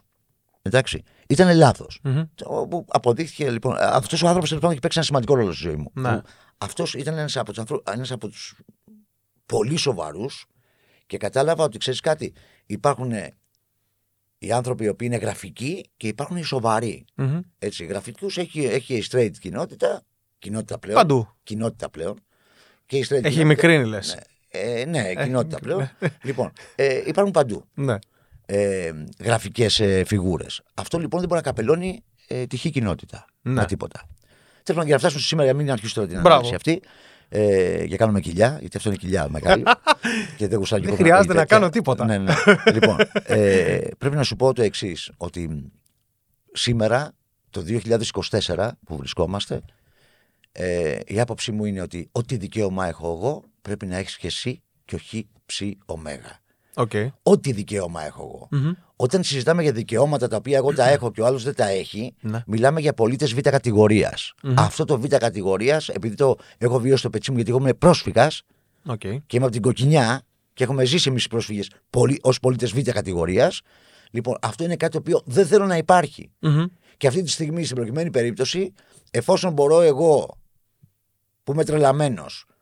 Βάζω εμένα για να Ναι, μην ναι, πάρω ναι, ναι, Που ναι. είμαι τρελαμένος, που είμαι γραφικός, που το παίζω φορτηγατσίς γιατί τσιγουστάρω και άμα λάχει να πούμε θα τσου- πάρω και ένα δεκαριά μαζί μου να πούμε γιατί τσιγουστάρω εγώ. Μπορώ να κάνω παιδί, μπορώ να έχω παρένθετη μητέρα, μπορώ να έχω οτιδήποτε. Πρέπει λοιπόν τότε να κοιτάξουμε τον γραφικό από τους straight Μμμ. και τον γραφικό από τους ε, τυπάδες αυτούς. Ποιοι μπορούν, αυτοί που μπορούν να το κάνουν. Οκ. Κατάλαβες; Ναι, ναι, ναι. Δηλαδή, ίσα δικαιώματα. Ναι, ναι, ναι. Δηλαδή, δεν μπορεί ένας τρελαμένος. Εγώ ξέρω άνθρωπο που από μικρά παιδιά γελάγαμε μαζί του. Έχεις Ναι. σήμερα τέσσερα παιδιά. Τα τέσσερα παιδιά μεγαλώνουν μόνα τους. Και η μαμά τους υποφέρει. Ναι. Εάν ε, λοιπόν υπήρχε ένας άνθρωπος που θα τους έλεγε, θα τους έλεγε παιδιά, αυτός δεν είναι ικανός Θα υπήρχε, δηλαδή θα υπήρχε κάτι. Ναι, ναι. Και όλοι μας ναι. δεν γεννηθήκαμε έτοιμοι για να γίνουμε γονείς. Το μόνο σίγουρο. Έτσι. Ναι. Και εγώ, ας πούμε, όπως σου είπα, βοη- με βοήθησε άνθρωπος, επιστήμονας. ναι. Με ρώταγε ο γιος μου, έκανε ερωτήσεις και έλεγα Μάμα Παναγιά μου, τι θα πω τώρα. Και παίρνει τηλέφωνο. Τι λένε τώρα. Να μην αυτό, κάνω αυτός και λάθος. αυτός. Να μην κάνω λάθος. Ναι, ναι, ναι, ναι. Να ναι. μην κάνω λάθος. Ναι. Λοιπόν, κανείς δεν γεννήθηκε. Οπότε λοιπόν δεν μπορώ εγώ αυτή τη στιγμή να κάθομαι και να συζητάω ε, για πολίτες β' κατηγορίας. Είμαστε όλοι σε μια κατηγορία. Α, Α, Α. Απαντήθηκε. Οκ. Και να, όπως ελέγξει μια πλευρά, ελέγξει την άλλη. Ναι, το πιάσαμε. Ε, μ, θέλω να κάνουμε τώρα Ναι. σε αυτό το σημείο ένα throwback. Πραγματικό throwback τώρα, Ναι. αυτό της εκπομπής το throwback. Και να θυμηθούμε κόντρες από την τηλεόραση. Από όταν ήσουν με την ε, Χριστίνα Χριστίνα. τη Λαμπύρη. Ναι. Ε, θυμάμαι εγώ πάρα πολύ χαρακτηριστικά γιατί το κενό μου τα μεσημέρια ήταν ε, το διάλειμμα μου από το σχολείο στο να πάω στο φροντιστήριο ή να Ναι, κάνω ναι, κάποια ναι, άλλη, να πάω μπάσκετ, οτιδήποτε. Οπότε όλοι ήμασταν καρφωμένοι εκεί πέρα. Και ήταν, η- όλοι... όχι, ήταν η prime time ζώνη Ναι. της ε, εκείνης Ναι, ναι, ναι, εποχής. ναι, ναι. Λοιπόν, ήμασταν καρφωμένοι. Οπότε και θυμάμαι, ας πούμε, μια επική φοβερή κόντρα με το Μένια το Φουρτιώτη. Τύπου, εσύ σταμάτα, όχι εσύ σταμάτα. Και θέλω να μου πεις Δεν δύο-τρία ήταν τέτοια throwback. Ένα, δύο. Άκουσε. Ε, αγαπημένα ή μη αγαπημένα. Κοίταξε, αγαπημένα δεν μπορεί να είναι. Δεν είναι αγαπημένα. Ήταν, άκουσε, ήταν μια πολύ Ήταν δύσκολη... στημένα. Όχι, όχι, θα σου πω αμέσως. Μμ, Ήταν μια πολύ δύσκολη εποχή. Οκ. Το 2001 Ναι. ξεκίνησε όλη αυτή η διαδικασία. Ναι. Δηλαδή να, πε- να βγαίνει ένα νέο μοντέλο εκπομπής. Ναι. Που ήταν το μεσημεριανάδικο. Ναι. Και ήταν η Τατιάνα Στεφανίδου πρώτη που το ξεκίνησε. Και εγώ στην Τατιάνα ήμουν στην αρχή. Ναι. Και μετά πέρα- πέρασα στην ε, Χριστίνα Λαμπύρη. Οκ. Όταν, ε, με τη Λαμπύρη ξεκινήσαμε μαζί. Δηλαδή, Ναι. η Λαμπύρη ξεκίνησε λίγο πιο μετά, ξεκίνησαμε μαζί. Ε, δέκα ολόκληρα χρόνια. Τα καλύτερα ε, χρόνια, σε παρένθεση, εκτός της μουσικής, στο υπόλοιπο κομμάτι μου, ήταν αυτά τα δέκα χρόνια. Γιατί το, και δεν είναι το. Και το πενταήμερη μπροστά. της τηλεόρασης. Ε, δεν είναι το μπροστά, Ναι. ήταν το πίσω. Δηλαδή ο κόσμος που είχε δημιουργηθεί αυτά τα 10 χρόνια, η κοινωνία αυτή που ζούσα, που είχαμε ζήσει μαζί, να χάσουμε τους δικούς μας ανθρώπους, να έχουμε χαρέ. Ήτανε κοινό φανατικό. Ναι, Ε, ήταν- όχι, όχι, δεν λέω αυτό. Λέω εσωτερικά πίσω στη- Α, στο α, σε α, κανάλι α, μέσα. α, Σωστά. μέσα. Ναι. Ε, έχουμε ζήσει πράγματα, δηλαδή, ακόμα τώρα συναντιόμαστε με παιδιά τα οποία είχαμε συνεπάρξει μαζί στο Σταρ και αγκαλιαζόμαστε σαν να, σαν να μην έχει περάσει μια μέρα. Ναι, κατάλαβα. Δηλαδή, ας πούμε, φαντάσου ότι ε, κάθε πρωί που τελειώνει ο Παναγιώτης Στάθης, ας πούμε, Ναι, ναι. και συναντιόμαστε στο Open, κοιτα- κοιταζόμαστε, γελάμε και κάνουμε πλάκα. Και, ε, Για είναι τις σε- εποχές. Ε, όχι, είναι σαν να είμαστε μαζί Ναι, στο ναι, ναι, Star ναι, εκείνη σαν να τη έχετε στιγμή, ναι. συνεχιάσει. Ναι. Δηλαδή σου λέω ένα, ένα πρόσωπο. Ναι. Ε, και πόσα άλλα παιδιά, ακόμα και ιδιαίτερα τεχνικούς κτλ. κτλ. Ήταν μια, περι- μια εποχή πολύ αγαπησιάρικη πίσω, πολύ συνέστημα πίσω, πολύ μεγάλη υποστήριξη πίσω. Μπροστά ε, ήταν η δυσκολία της αρχής. Πολύ μπινελίκη, ρε αδερφέ. πολύ μπινελίκη. Ναι. Δηλαδή δεν ήταν τίποτα φτιαχτό. Τίποτα. Απλά ε, ξέρανε ότι ο, ο Ραγκιτζής είναι ο κακός. Ναι. Δηλαδή, όχι ο κακός εισαγωγικά. Ναι, ναι, ο ρόλος. Ο, ο, ο, επιθετικός παίκτης. Ναι. Που θα βγει και θα ισοπεδώσει ό,τι βρει μπροστά του. Ναι. Εάν βγαίναμε στον αέρα και μου έλεγε Είμαι Ολυμπιακός, θα σου λέγαμε Παναθηναϊκός Πάμε να τα πούμε τώρα. Δηλαδή σε Σου, τέτοια σου κατάσταση. βγαίνει φυσικά όμως. Φυσικά. Δηλαδή, ναι, κατάλαβες. ναι. Όχι, δεν με βάζανε. Ναι, ναι. Δηλαδή λέγανε Θοδωρή, ο ρόλος σου είναι απέναντι. Το έχω. Απέναντι. Πάμε. Α έχεις και άδικο. Δηλαδή απέναντι. Ναι, ναι, ναι, ναι, ναι, δηλαδή ναι. πρέπει να πας απέναντι. Και γίνανε, γίνανε πάρα πολλά πράγματα. Στην περίπτωση του Μένιου Φουρτιώτη, μιλάμε για ένα παιδί το οποίο από την ε, ε, εφηβική του ηλικία που Ναι. ξεκίνησε, ήταν ένα παιδί τρελαμένο το οποίο έκανε τρελά πράγματα. Ναι. Και ήταν και σχρό. Δηλαδή, Ναι. ο μοναδικός άνθρωπος που αντιμετώπισα πρόβλημα ε, σε προσωπικό επίπεδο ήταν ο Μένιος Φουρτιώτης. Αλήθεια; Ναι. Γιατί εμένα ο γιος μου τότε πήγαινε γυμνάσιο Ναι. Και ο Φουρτιώτη για να με κάνει να σταματήσω, γιατί ήθελε ρε παιδί μου ε, να μιλήσει ο Φουρτιώτη, λέει με το ρακίτσι, δεν μπορώ να μιλήσω εγώ. Πρέπει να πω κάτι για να του ρίξω λάσπη. Πάμε το να τελειώνει η υπόθεση. Ναι. Και γυρνάει και λέει στον αέρα, Έχω ακούσει ότι έχεις πάει με τον τάδε. Όπο. Πολύ βαρύ Δύσκολο πράγμα. για έναν κοκκινιώτη. Πολύ βαρύ όμως για ένα έφηβο κοκκινιώτη. Να ακούνε τον Δυσκολότερο. πατέρα του κάτι τέτοιο. Βέβαια. Να γυρίσω πίσω και να βλέπω το γιο μου να κλαίει. Και να Απίστευτο. χτυπιέται και να μου λέει δεν μπορεί να σημαίνει κάτι. Του Λέω αγόρι μου, το είπε για να μου κλείσει το στόμα. Και τι θα κάνουμε τώρα που λέω το σχολείο μου κάνει πλάκα; Δύσκολο πολύ. Αυτό που αντιμετώπισα εκεί ήταν το πιο δύσκολο που έχω περάσει στην ελληνική τηλεόραση. Δηλαδή να σου ρίχνουν λάσπη, να μην έχεις καμία σχέση με όλα αυτά. Ναι, τα ναι, πράγματα. ναι, ναι, ναι, ναι. Να σου ρίχνουν λάσπη και να πρέπει τώρα εγώ να αποδείξω τι, ότι δεν είμαι ελέφαντας. Δεν είσαι ελέφαντας. Ναι. Να τι να αποδείξω τι. Πέτυχα την ιστορία έτσι. Την- Ναι, ναι, Πέτυχα την ναι, πιο δύσκολη. Ναι, ναι, ναι. Πέτυχες την πιο δύσκολη. Πέτυχες. Ε, Τέλος πάντων, αυτό είναι ένα κομμάτι το οποίο ρε παιδί μου θα ήθελα να, μου, να μην μου είχε συμβεί. Αυτό είναι, αυτό είναι καλό και για Ναι, και θα να σου πω τώρα- ακούγονται και για. Θα σου πω τώρα κάτι το οποίο δεν το έχω ξαναπεί ποτέ. Όταν εγώ πήγα στο Ε, όλοι πιστεύουν ότι εγώ πήγα Ναι. ε, υπάλληλος του Φουρτιώτη. Οκ. Λοιπόν, δεν πληρώθηκα ποτέ, γιατί δεν δέχτηκα ποτέ να γίνω υπάλληλος του Φουρτιώτη. Πήγα για να βοηθήσω τη Χριστίνα. Έχει διαφορά. Οκ. Έκατσα έξι Είναι, μήνες είναι τεράστια και δεν διαφορά. πληρώθηκα καθόλου. Ναι. Δεν, δε- ούτε συζήτησα μαζί του. Ναι, ναι, ναι. Λέω, έρχομαι εδώ πέρα για την πλάκα μου. Τελείωσε, γεια. Δεν δέχτηκα εγώ να γίνω υπάλληλος του Φουρτιώτη. Ναι. Το έκανες για τη φιλία σου. Όχι, το έκανα για να στηρίξω τη, τη, Τη φιλία σου με τη Χριστίνα. ε, Αδερφή. Ναι, ναι, Όχι, ναι, ναι, προφανώς. τη- Δέκα χρόνια αδερφή, μαζί. Δέκα χρόνια μαζί. Έχουμε στηρίξει ένα στον άλλον πάρα πολύ. Ναι. Λοιπόν, όταν λοιπόν έγινε το σκηνικό αυτό και είδα ότι. και μου λέει Θοδωρή, να βοηθήσεις λίγο την κατάσταση και τα λοιπά, για να ανεβάσουμε τα νούμερα και τα λοιπά, να πάμε να Ναι, θυμηθούμε ναι, ναι. και λίγο τα παλιά. Γουστάριζα εγώ που θα θυμόμουν και τα παλιά. Έλειπα και τέσσερα χρόνια από την τηλεόραση, πώς ήταν 4-5. Ναι. Από την τηλεόραση της Α1 των πανελλαδικών Ναι, ναι, καναλιών. ναι, ναι, ναι. Στα, πανε- στα τοπικά ήμουν πάντα. Λοιπόν, και, ε, και την εποχή του Στάρ ήμουν στα, πανελα- στα τοπικά. Ναι, προφανώς. Δεν είχα φύγει ποτέ. Έτσι. Λοιπόν. Και μ, πήγα λοιπόν εκεί και λέω, συζήτησα εγώ θυμάμαι το τέτοιο, λέω θα με δώσει κάποιο έξτρα πριν, κάτι τέτοιο, εγώ πάντως πάλι δεν γίνομαι, δεν μπαίνω στη μισθοδοσία, ό,τι θέλετε κάντε. Ε, μην με πληρώσετε, δεν με ενδιαφέρει. Ναι, ναι, ναι. Δεν με ενδιαφέρει. Φοβερή ιστορία κι αυτή. Όχι, το λέω αυτό γιατί ε, θέλω να το τονίσω, γιατί δεν το έχω πει ποτέ. Ναι, ναι, ναι, Δηλαδή, ναι, δεν ναι. υπήρξα ποτέ υπάλληλος του Φουρτιώτη. Οκ. Είναι σημαντικό. Ε, μ, πάμε λίγο τώρα πίσω. Ναι. Σου έχουν λείψει αυτές οι μουσικές εκπομπές που έκανες. Εγώ Άκουσα, ναι. λοιπόν, παρένθεση, ε, για να σου κάνω και έτσι το, το διάλειμμα, σου πει το νεράκι σου. Ε, Μικρός, κολλημένος στην τηλεόραση. Αν δεν κάνω λάθος, δεν το έχω. δια- δη- Δηλαδή, το έχω αφήσει στο μυαλό μου έτσι ελεύθερο να το κουβεντιάσουμε.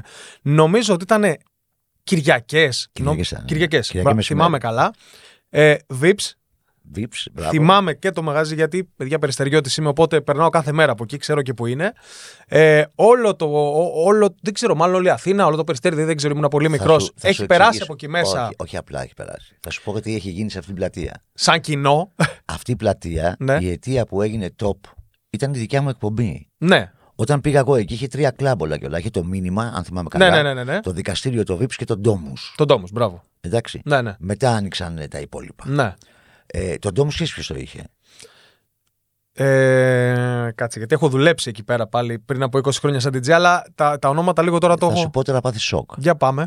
Πριν πάω στον Μπουρνάζι, Ναι. έκανα τα εορταστικά μου στο χώρου κλαμπ και ε, στο χώρους, και- το χώρου και τον Ντόμου το είχε ο ίδιος. Ναι. Το χώρου είναι στον Αγιο Βασίλη πάνω. Ναι, ναι, ναι. ναι. Εντάξει. Είναι ε, το, το στούντιο του ΟΠΑΠ που έγινε μετά. ναι, ναι. Εκεί λοιπόν εγώ έκανα ένα εορταστικό που έκανα ένα ρεκόρ. Είχα 60 καλλιτέχνες. Ξεκίνησα. 60 καλλιτέχνες. 60 καλλιτέχνες. 60 Ξεκίνησα- καλλιτέχνες. Όλο το ελληνικό τραγούδι ήταν μέσα. Ξεκίνησα στις 12 η ώρα Ναι. το μεσημέρι Ναι. την εγγραφή και τελείωσα ε, 6 η ώρα τα ξημερώματα. Πώς γίνεται. Περίμενε. Ένα-ένα. Ναι. Πώς συντονίζεται αυτό; Συντονίζεται γιατί έχεις πολύ καλή ομάδα και τότε είχαμε πάθος για τη δουλειά μας και δεν υπήρχε πρόβλημα. Οκ. Μόνο με τα ονόματα που είχαμε φτάνει. Ναι, Ε, ο άνθρωπος όμως που, είχε, που ήταν ιδιοκτήτης αυτού του μαγαζιού, ναι. του ντόμου και του χώρους, είναι ο μπαμπάς της κυρίας Μπάρκα. Της Δανάης Μπάρκα. Ω, κοίτα σύνδεση. Η αλήθεια είναι ότι τη Δανάη την έχω πετύχει στο περιστέρι αρκετές Ε, ναι, φορές. από το Περιστέρι. Ναι, ναι, ναι. Από ναι. το Περιστέρι. Πολλές φορές. Ο Εκεί στο Μπαμπάς και ο πεζόδρομο, στα Μπάρκας. μαγαζιά. Ο Μπάρκας είχε το χώρο και τον τόμου. Οκ. Από εκεί ξεκίνησε η διαδικασία και ε, εκεί κατάλαβα το περιστέρι ότι ε, είχε ζωή. Να σου πω ότι ανά δύο ώρες σταμάταγα το γύρισμα, Ναι. πέταγα τον κόσμο όλο έξω τη μία πόρτα και από την άλλη έβαζα άλλους τόσους μέσα. Τι λες. Μιλάμε για χιλιάδες κόσμο. Ε, βέβαια. Όταν πήγα λοιπόν στο Μπουνάζι, ε, που το είχε ένας φίλος μου το μαγαζί, ε, μου έδωσε το, το πάνω πάνω μαγαζί στην αρχή. Μετά μου έδωσε και το από κάτω, με το συνδεμένο με βίντεο γκολ και μετά συζητάμε να βάλω και το τρίτο.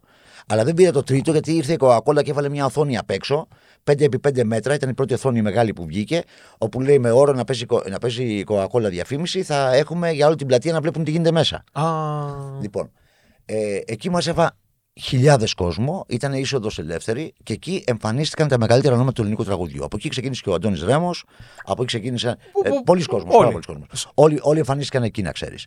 Ε, μ, το Μπουρνάζι έγινε πασίγνωστο από αυτή την εκπομπή και την τύχη τη μεγάλη τη δικιά μου που είχα να συνεργαστώ και να κάνω αυτή την κίνηση. ναι. Το όνειρό μου ήταν από την ώρα που ξεκίνησα την εκπομπή Στυλ Ελληνικό, Στυλ Ελληνικό λεγόταν η εκπομπή μου. Ναι, ναι, ναι.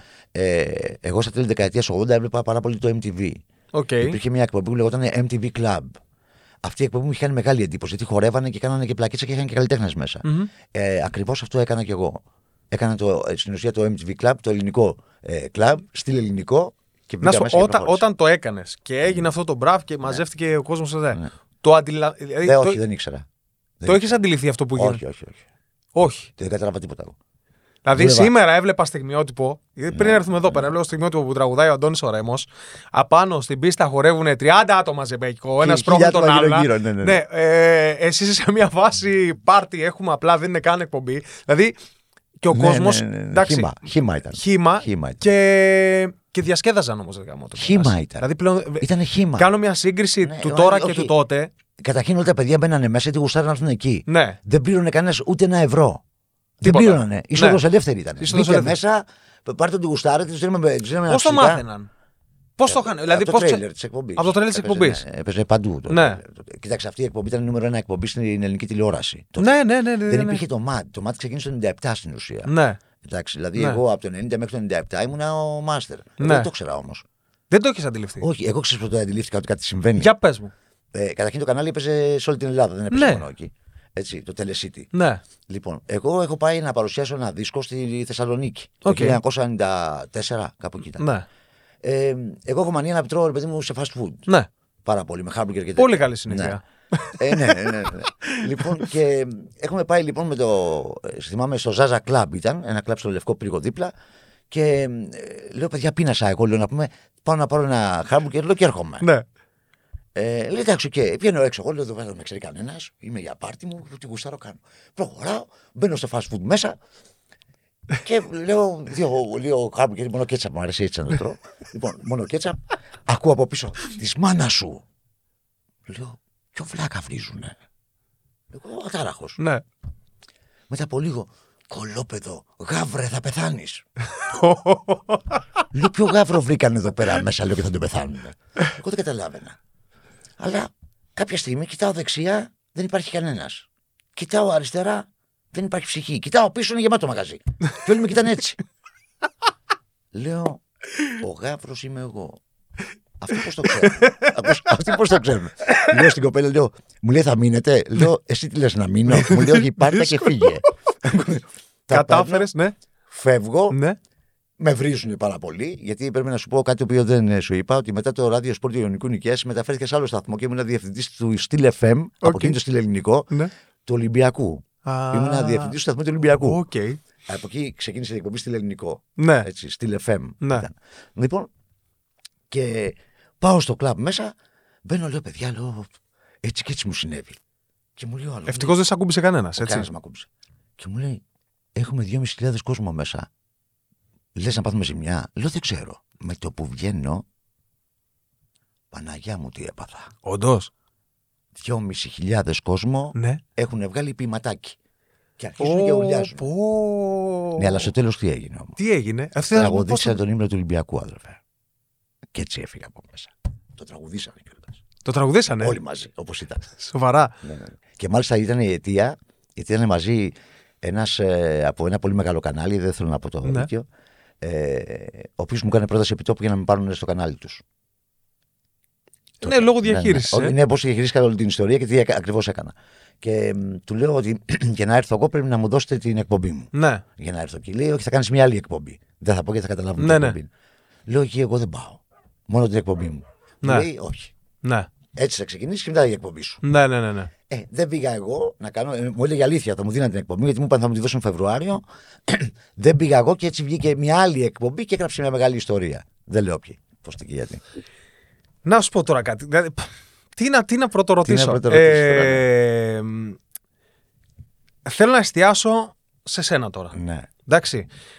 Ο περισσότερος κόσμος, αν δεν μπει στη διαδικασία να ψάξει, να σε ακούσει, να ακούσει Και πολλές να ψάξει, δεν συνεντεύξεις, θα βρει. να συνδέσει έστω Δεν- μικρά δεν- κομμάτια, δεν δεν θα θα βρει. καταλάβει. Ωραία, δεν θα καταλάβει. Ο Θοδωρής, ρε παιδάκι μου.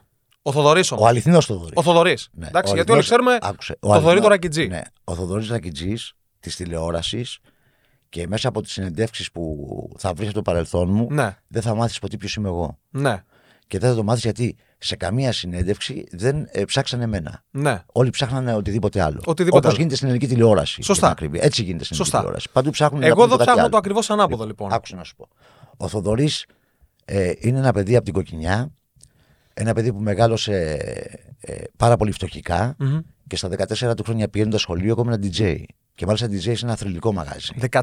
Στα 14 μου χρόνια ήμουν πιο μικρός DJ την περίοδο εκείνη. Και μάλιστα σε ένα θρυλικό μαγάζι. Για πες το. Βικτόρια. Ω, Λοιπόν, ε, εκεί πέρα μέσα Είχα την τύχη. Παρένθεση, όσοι δεν ξέρουν τι είναι. Ναι, η Βικτόρια πες ήταν ένα, ένα το πιο δυνατό rock club που υπήρχε, το οποίο το τίναξε 17 Νοέμβρη και έτσι έκλεισε. Οκ. Εντάξει. Πάμε παρακάτω. Λοιπόν, γιατί θεωρούσαν ότι ο- η νεολαία αλλάζει πάρα πολύ κτλ. Ναι. Βλακίες εποχή. Ναι. Ε, μια μικρή παρένθεση είναι αυτή. Εγώ λοιπόν σαν DJ ξεκίνησα στα δε- στα 14 μου. Είχα πάθος με τη μουσική. Δεν ακούγα ελληνικό τραγούδι με τίποτα. Το μισούσα. Το μισούσα το Ποιο ελληνικό ήταν το είδος τραγούδι. που, που, που σ' άρεσε; Μα, ε, DJ ήμουνα, στα χορευτικά. Ντίσκο, Ντίσκο. ντίσκο και τέτοια πράγματα. Οκ. Ναι. Ε, Italo και τα λοιπά, δεκαετία 80 και Ναι, ναι, ναι, παρενάκες. Ε, ελληνικά με τίποτα. Τα ελληνικά τα έμαθα. Ε, Μέσω της εκπομπής. όχι. όχι. Εγώ όταν ξεκίνησα ραδιόφωνο έπαιζα ξένη μουσική, δεν έπαιζα ελληνικά. Ναι. Ε, δεν δεχόμουν. Και ο λόγος που πήγα στα ελληνικά, ξέρεις ποιος ήταν, δεν ήξερα αγγλικά. Μμμ, Οπότε λοιπόν, οκ. για να μην κάνω λάθος, γιατί δεν ήθελα να κάνω λάθος, πήγα στα ελληνικά. Ναι. Είχα. ε, Η pop μουσική σκηνή μόλις ξεκίναγε το 87. Δηλαδή ήταν στις αρχές, ήταν 15-20 δίσκοι, δεν είναι παραπάνω. Ναι. Που μπορούσε να παίξεις. Ναι, Παίζαμε ναι, ναι. με, με πλατό. Με- παίζαμε, ναι, ναι, ναι, πικάπ με δίσκους, παίζαμε. βέβαια. Με πικάπ παίζαμε. Λοιπόν, τέλος πάντων, μια μικρή παρένθεση. Ε, η οικογένειά μου, ο μεγάλος μου αδελφός, είμαστε τέσσερα αδέρφια, είχε κινηματογράφο. τέσσερα, οκ. Ναι, είχε κινηματογράφο στο Χαϊδάρι την Άνοιξη. Ω, Ναι. Οκ. Ε, η Άνοιξη κάθε Κυριακή ε, μεσημέρι, από εκεί το μεσημέρι που ήθελα πάρα πολύ να κάνω, ε, είχε group μέσα που παίζανε μουσική. Μμ. Όλα τα ονόματα ε, από Socrates, ό,τι θέλεις, έχουν περάσει μέσα από αυτό, από αυτό χώρο μέσα. Οκ, Οπότε ήσουν εκεί. Εγώ και... λοιπόν ήμουν εκεί. Ναι. Τα βλέπα. Ε, μ' άρεσαν πάρα πολύ κάποιοι. Αλλά ε, μ' άρεσαν οι Socrates, δηλαδή ε, πιο πολύ. ε, Ήταν, ήταν ξέρεις, το, είχαν παγκόσμια επιτυχία οι Ναι, ναι, Socrates. βέβαια. Λοιπόν, ε, μ' άρεσαν λίγα group για την ακρίβεια, αλλά μου άρεσαν να τους βλέπω κτλ. Παύλος Σιδηρόπουλος είχε περάσει από μέσα. Όλος ο κόσμος είχε περάσει από Όλοι. μέσα. Ναι, οκ. Λοιπόν, ε, ήξερα κάποια πράγματα, ή- ε, γνώριζα καταστάσει, αλλά μέχρι εκεί δεν με ενδιέφερε. Εγώ ήθελα ξένη μουσική, εγώ ήμουν ταγμένος DJ. Παράτησα το ποδόσφαιρο γιατί, γιατί ήμουν DJ, να ξέρεις. Γιατί έπαιζα και ποδόσφαιρο. Κάπως έτσι τα έχουμε κάνει. Λοιπόν, Την ναι, έχουμε παράτησα- πατήσει όλοι. Όχι, εγώ ήμουν πολύ καλός. Ήμουν και αριστεροπόδαρος και τα λοιπά. Ήμουν αριστερομπάκ. Εγώ ήμουν πάρα, πάρα πολύ καλός. Το παράτησα γιατί έπαιζα μπάλα ταυτόχρονα. Πού να παίξει με τα ξενύχια. Δηλαδή μπήκα Δεν μέσα. γίνεται. Ναι, δεν έβγαινε με τίποτα. Ναι, και ναι. λέω, παιδιά, άσε που πέσα σε ένα ντουβάρι επάνω. Ε, Ντουβάρι ήταν ένας παίκτης. έπεσα πάνω, έπεσα, έβλεπα, έβλεπα στερά και λέω: Δεν πάτε στο καλό και Παναγία μαζί σας. Πρέπει να φύγω από εδώ πέρα μέσα. Εμένα η μουσική με ενδιαφέρει. Λοιπόν, παθιασμένος λοιπόν με τη μουσική πάρα πολύ.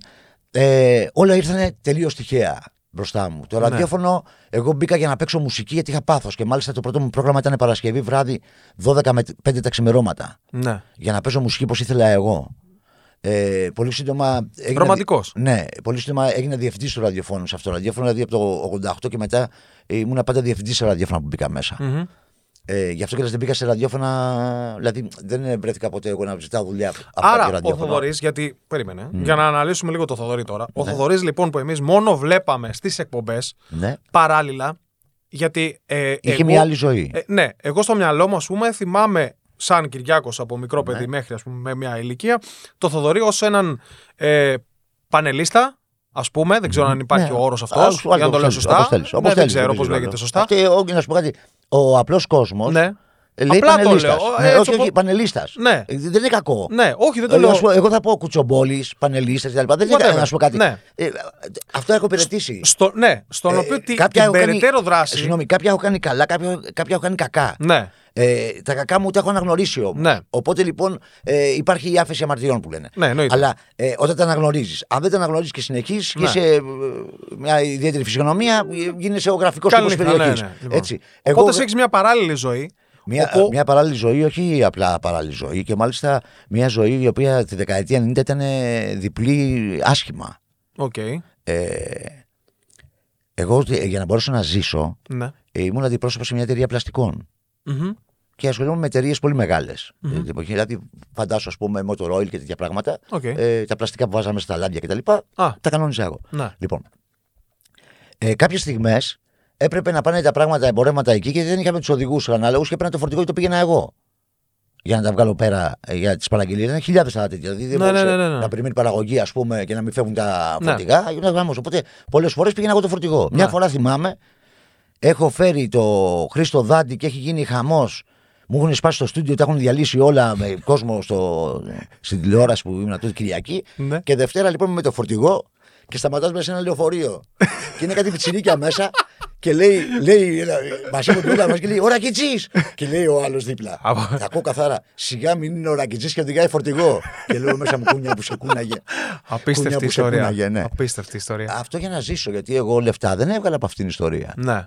Ιδιαίτερα στη, στη μεγάλη μου επιτυχία με τη μουσική. Εγώ ήμουν ένας ρομαντικός βλάκας. Ναι. Εγώ ήμουν ικανοποιημένος που Το, βγάζα. έχεις- περίμενε, γιατί λες Ναι. βλάκας, το έχεις μετανιώσει; Δεν το έχω μετανιώσει. Θα το ξανά κάνεις; Αλλά ε, ακριβώς ίδια. Ακριβώς το ίδιο. Ναι. Οκ. Να σου πω κάτι, όλα δεν είναι χρήμα. Να Όχι. ξέρεις.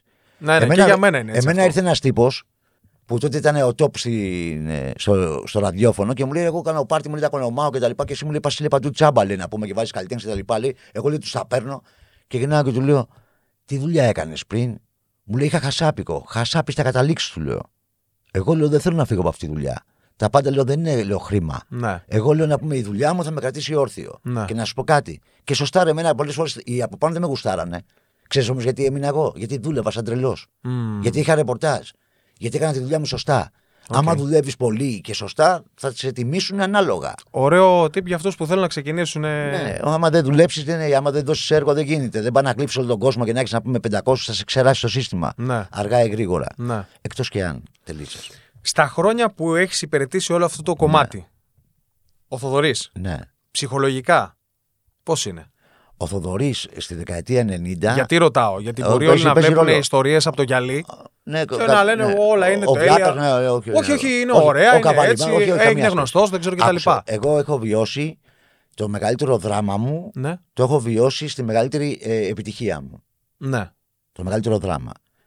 Ε, ξυπνάω ένα πρωί και μου έχουν κόψει το ρεύμα στο σπίτι. Γιατί δεν είχα λεφτά να πληρώσω το ρεύμα. ναι. Ε, ψάχνω να βρω λεφτά.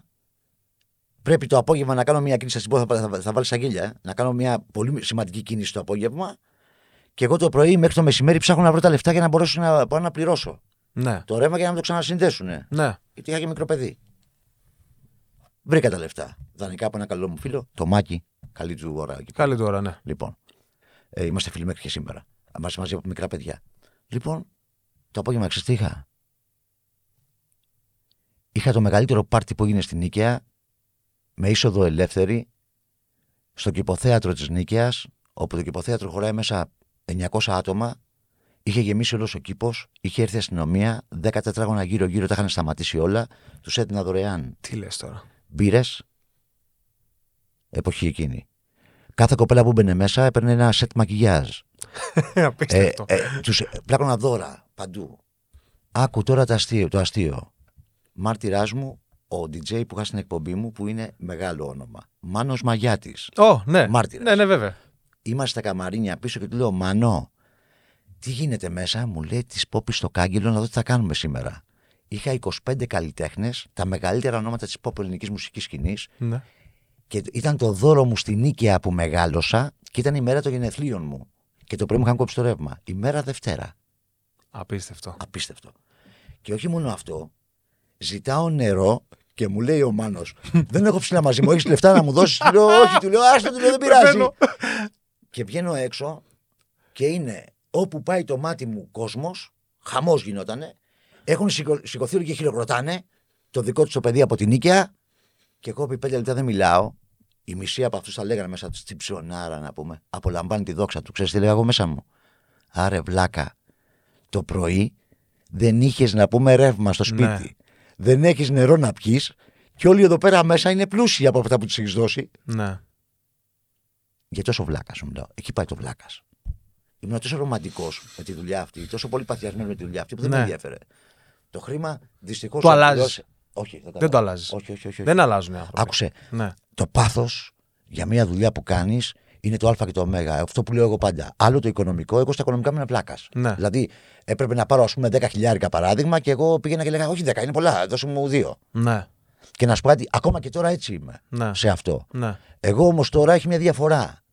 Ότι ζω αξιοπρεπέστατα, δεν χρωστάω σε κανέναν, είμαι ευτυχισμένος, είμαι πλούσιος. Ποιο είναι το κλειδί της ευτυχίας για σένα, Να μην είσαι μίζερος. Να μην είσαι μίζερος. Ναι. Που δεν έχει να κάνει με το οικονομικό καθόλου. Όχι. Άμα δεν είσαι μίζερος, είσαι ευτυχισμένος. Ναι. Δηλαδή να κάθεσαι σε μια παρέα και όταν ανοίξει το στόμα να μην λένε Αμάν Παναγία μου βγάλει την ψυχή τώρα αυτός εδώ. Ναι. Να γελάσουν, να περάσουμε καλά και να είναι όλα οκ. Και να σου πω κάτι, και το πάθος παίζει ρόλο. Εγώ παντού είμαι παθιασμένος. Στο κανάλι μου στο YouTube έχω πάθος. Ναι. Είναι, είμαι ο μοναδικός που έχει κανάλι στο YouTube που δεν το έχει παρατήσει ούτε μια μέρα. Ούτε μία μέρα. Αυτό είναι Ούτε μία αλήθεια. μέρα. Αλλά- Και, και ας πούμε πώς Ξεκινάνε, λέγεται το ναι. κανάλι. Ε, το κανάλι λέγεται GR Express. GR Express. Λοιπόν, όλοι λοιπόν μπαίνουν μέσα για να βγάλουν ε, λεφτά, για να δοξαστούν, να κάνουν. Να, να, να, εμένα δεν με ενδιαφέρει. Εμένα δεν με ενδιαφέρει αν θα με δει ένας ή εκατό. Εγώ αυτό που κάνω το γουστάρω εκείνη τη στιγμή. Νομίζω, δεν ξέρω ρε γαμώτο, ε, αν είναι δύσκολο να το αντιληφθούν, αλλά νομίζω ότι αυτό είναι και το κλειδί της επιτυχίας, μάλλον. Για Δεν μένα. είναι- Δηλαδή, άκουσε, κλειδί επιτυχίας δεν υπάρχει. κλειδί επιτυχίας. Όταν Ε, είσαι έχω όμως ο δει- εαυτός σου. Έχω δει παθιασμένους οι οποίοι να πηγαίνουν άπατοι και να μην γίνεται να κάνουν. Ρε, εσύ ο τίποτα. κόσμος είναι. Ο, ο κόσμος δεν καταλαβαίνει αυτόν που κάνει κάτι. Ο κόσμος δεν ενδιαφέρεται αδελφέ να καταλάβει. Δεν ενδιαφέρεται να Όχι. καταλάβει. Ο κόσμος δεν είναι για να την περιμένει εμάς. Οκ, Δεν μας περιμένει. Ποτέ δεν μας περίμενε. δεν περιμένει. Ο άλλος λέει να κάνουμε εκπομπή τηλεόραση και να γίνει χαμός. Όχι, ρε Μάγκα, δεν σε περιμένω για να γίνει χαμός. Ναι, Θέλει δουλειά το πράγμα. Και το πάθος φέρνει δουλειά. ναι. Όταν εσύ κάνεις τη δουλειά γιατί το γουστάρεις και όχι για να με δουν 100 παραπάνω, Ναι. τότε λοιπόν θα πετύχεις. Κατάλαβες. Η τηλεόραση έχει κάνει αυτή τη ζημιά. Όλοι πάνε για να ζουν 100 παραπάνω. Ναι. Κάνε ρε με πάθος τη δουλειά σου και να δεις ότι θα έρθουν και 100 παραπάνω και χίλιοι. Αυτό, αυτό, Κατάλαβες; αυτό, ναι, ναι. Αλλά θα έρθουν μόνοι τους. Ναι. Μην τους προκαλείς. Δούλεψε εσύ. Να σου πω, θεωρείς ότι ο κόσμος θέλει να βλέπει ποιος είναι ο άλλος πραγματικά ή θέλει να βλέπει ένα ρόλο; Δηλαδή, γιατί μου είπες πριν ότι ε, ο Τα- Θοδωρής εσύ θα είσαι συνέχεια κόντρα. Τα social. Τα, α, όχι, άκουσα να σου πω. Ε, δεν, είναι, δεν είναι κόντρα. Όχι, όχι, όχι. Όχι, όχι, δεν είναι η κόντρα. Κατά- Εγώ, εγώ θέλω Ναι, να συνομιλήσω μαζί σου. ναι. Δεν θέλω να σε γλύψω ούτε να σου κάνω γεωγραφία. Να μάθω πράγματα, να. Ε, όχι, θέλω να δεις τα, τα θετικά και τα αρνητικά. Ναι. Εάν δεν βγάλω τα αρνητικά εγώ προς τα έξω, δεν γίνεται δουλειά. Δηλαδή, συγγνώμη, σήμερα, Ναι. ας πούμε, σε μία εκπομπή τσαντίστηκα πάρα πολύ. Ναι. Έχουν βγάλει έναν, έναν ηθοποιό, ο οποίος το παιδί μου πεινάει στην κυριολεξία. Μμμ. Ο οποίος, ας πούμε, βγήκε επέτης στον, στον αέρα. Επέτης στην κυριολεξία. Ναι. Εγώ θεωρώ ότι αυτό του έκανε μεγαλύτερο κακό από αυτό που περνάει. Ναι. Όταν βγαίνει επέτη στον αέρα, όταν λοιπόν ζητάς από τον κόσμο να σε ζήσει, Ναι. πώς θα έρθει αύριο ρε, εσύ να σε δει στο θέατρο ο άλλος, να δει τη μιζέρια σου, να δει τι; Όταν έχουμε πρόβλημα, καθόμαστε στη γωνία μας και δεν μιλάμε. Ναι. Εγώ όταν πίναγα και μου κόψαν το ρεύμα εκείνη την ημέρα, δεν το ξέρε κανείς. Ότι εγώ δεν είχα λεφτά να πάρω νερό, δεν το ξέρε κανείς. Ναι. Καταλαβέ. Απλά το λέω τώρα γιατί τώρα γελάω. Και Ναι. λέω ευτυχώς που το πέρασα και αυτό. Ναι. Είμαι ευτυχισμένος που το πέρασα. Αν δεν το είχα περάσει, δεν θα ήμουν αντιστοιχισμένος. Ναι, κατάλαβα τι λες. Λοιπόν, γιατί τώρα είμαι Με μακριά. το αν πνίγεσαι, δηλαδή κούνα και λίγο τα χέρια σου, Μπράβο. κάπως έτσι. Αλλά όχι, δεν είναι μόνο αυτό. Ναι. Δεν μπορείς να βγάλεις μιζέρια και μετά να πετύχεις τον άλλο να σε δοξάσει. Η λάμψη δεν θέλει σκιά επάνω. Σωστό αυτό. Μην ρίχνεις σκιά λοιπόν επάνω στη λάμψη, καταλαβέ. Ναι. Δεν μπορείς να είσαι ηθοποιός λοιπόν και να βγαίνεις. Πήγαινε στο σπίτι ηθοποιό όπως του είπανε. Ναι, Πήγαινε ναι, σπίτι ναι, ηθοποιό ναι, και ναι, ζητά, ναι. χτύπα την πόρτα. Κάτσε μέσα εκεί πέρα να πούμε και κλειδώσου. Ναι. Έχεις πολύτιμη βοήθεια. Μην βγαίνεις στον αέρα να τα δώσεις αυτά τα πράγματα. Ναι. Ε, αυτά εμένα με εκνευρίζουν. Και δεν μπορεί μετά ο άλλος να βγαίνει και να τον γλύφει. Α, τι αξιοπρέπεια είναι αυτή. Πού είναι η αξιοπρέπεια; Αξιοπρέπεια είναι να βγαίνω και να ζητάω και να με επέτει. Ναι. Δηλαδή, σου λέω ένα παράδειγμα. Ναι, κατάλαβα. Κατάλαβες; Κοίταξε, εγώ μεγάλωσα. Ε, είμαι πρόσφυγας. Έτσι. Ε, μεγάλωσα σε μια, προσ- σε μια πόλη προσφυγική. Ναι. Ε, υπήρχαν όροι και κανόνες στο παιχνίδι. Μέσα. Ε, υπήρχε η τιμή. Η τιμή, τιμή δεν έχει. Το χάσε, το χάσε το παιχνίδι. Ναι.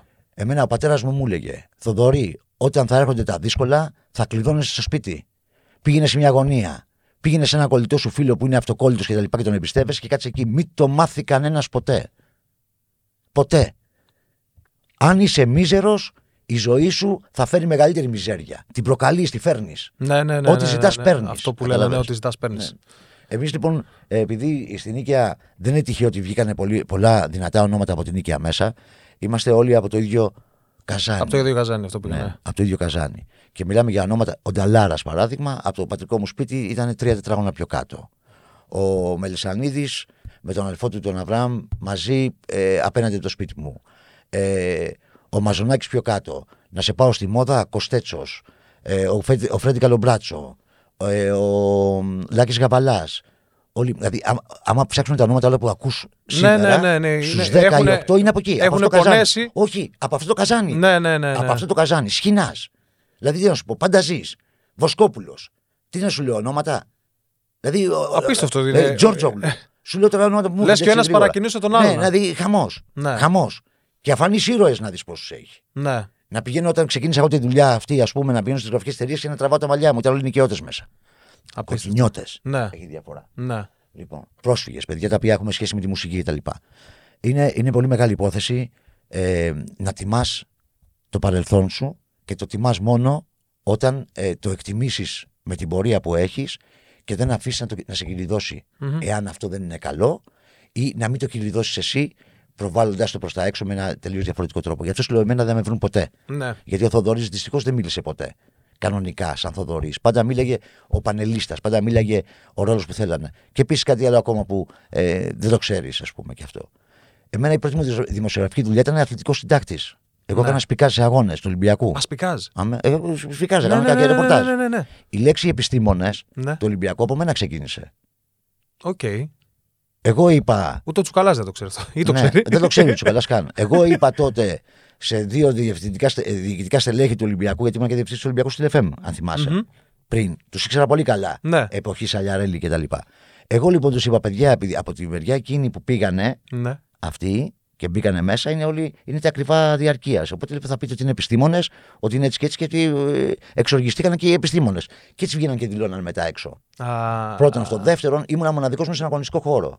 Και τρίτο και βασικότερο, αυτό που σου λέω υπάρχει σε βίντεο. Οκ. Είναι σημαντικό αυτό. Πω. Α, είμαι και ο μοναδικός που μπήκε στη θύρα 7 μέσα και στους Rangers μέσα και έκανε ρεπορτάζ χωρίς να με αγγίξει άνθρωπος. Και αυτό υπάρχει; Και αυτό Και αυτό θα υπάρχει. υπάρχει, βέβαια. Λοιπόν, άκουσα να σου πω, stop τώρα, μιλάμε αρκετή ώρα, πηγαίνετε για καφέ, κάντε ό,τι γουστάρετε. Ελάτε λοιπόν στο δεύτερο μέρος. Πότε θα βγει, δεν ξέρω, θα σας πει αυτός. Πάμε για δεύτερο μέρος.